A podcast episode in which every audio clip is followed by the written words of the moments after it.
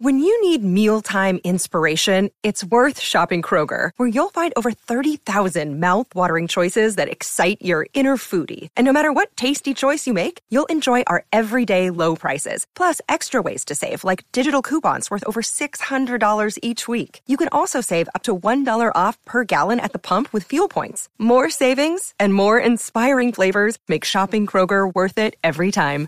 Kroger, fresh for everyone. Fuel restrictions apply.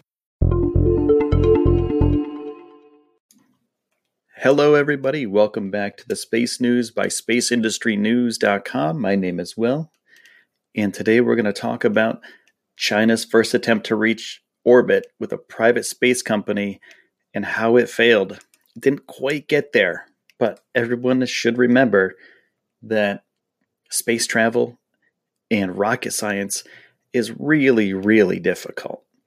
Today's episode is brought, brought to you by Arbor Soap, arborsoap.com, the best soap on earth.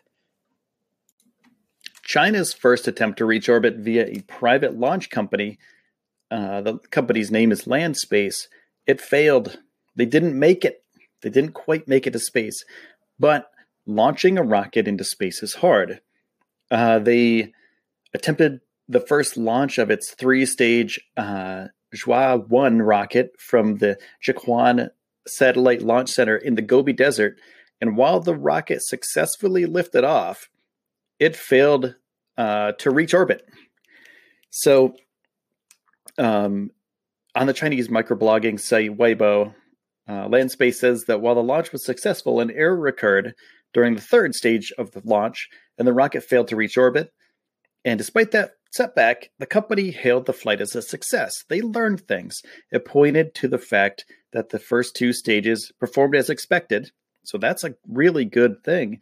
It said that it was uh, the first private space firm in China to obtain a rocket launch license. So they can move forward and do more launches after this, and they can learn from their mistakes. You know, that's what engineering is. You learn, and that's what science is too. You learn from the things that go wrong. Um, and the company said that uh, the rocket will continue to move forward. And the rocket was carrying a satellite that would have broadcast a television series called Cheers Science for state broadcaster CCTV. So they almost made it, man. They got to the second stage, and on the third stage, the rocket failed. But there's so many things that go on in a rocket launch that Landspace, they almost made it. They almost made it to orbit, and Cheers Science almost made it. They almost made it up. So next time they launch, hopefully they'll get it up there. Hopefully they'll get that satellite up there. And this isn't the first ever launch from a Chinese commercial space company, um, but it's the first one that attempted to reach orbit. And earlier this uh, this year, OneSpace performed two suborbital launches in May and September and those launches were demonstrations that weren't intended for orbit.